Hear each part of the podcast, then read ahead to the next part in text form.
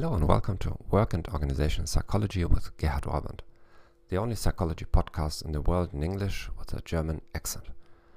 In this episode, I'll give you a list of issues that are studied in aviation psychology. The list is by no means complete. I hope that we'll return to some of them so that we can talk about concrete research studies. Aviation physiology how does the human body react to high altitudes? Abilities and personality traits of aviation professionals. What facets of intelligence and what personality traits are predictive of good performance of a pilot?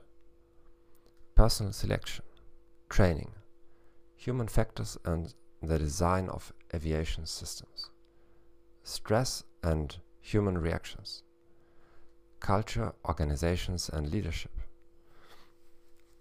aeronautical decision making. One decision making model that is popular in aviation psychology is the so called DECIDE model. This is an acronym for the following words D, uh, detect the fact that a choice must be made. E, Estimate the significance of the choice. C.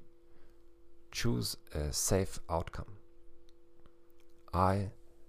Identify plausible actions. D. Do the best option. And E. Evaluate the effect of the action.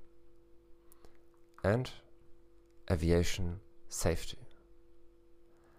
I thank you for listening to this podcast.